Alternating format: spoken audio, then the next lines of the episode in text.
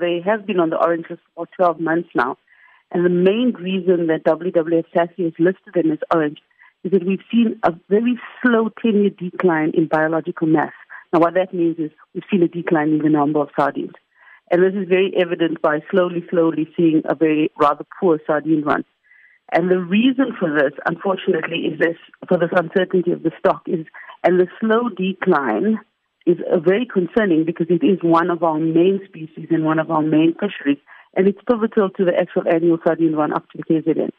Now, as we approach another sardine run in a couple of weeks, we are cautioned and reminded by the South African Sustainable Seafood Initiative to think twice when catching the tiny silver fish. But the question arises what are the chances of even experiencing the sardine run this year, considering the fact that numbers are dwindling year by year? It's actually quite, it's quite frightening. However, you know, the good thing is sardine seems to be a funny little fish in that it does have years where all of a sudden there's a large amount and followed by years where there's a smaller uh, recruitment. We call it a recruitment when it has a big boom and bust. And it has shown this over years. And we're hoping that somehow, you know, uh, it's the proper management that it will come back and we will see a better sardine run. Now, this simply means think twice, where fishermen and communities should make a conscious effort to take less fish out of the water than before. But what about commercial fishermen or trawlers that's allegedly been seen as the main cause for the depletion of the sardine run? Sardine is actually removed by a different type of fishing called purse net.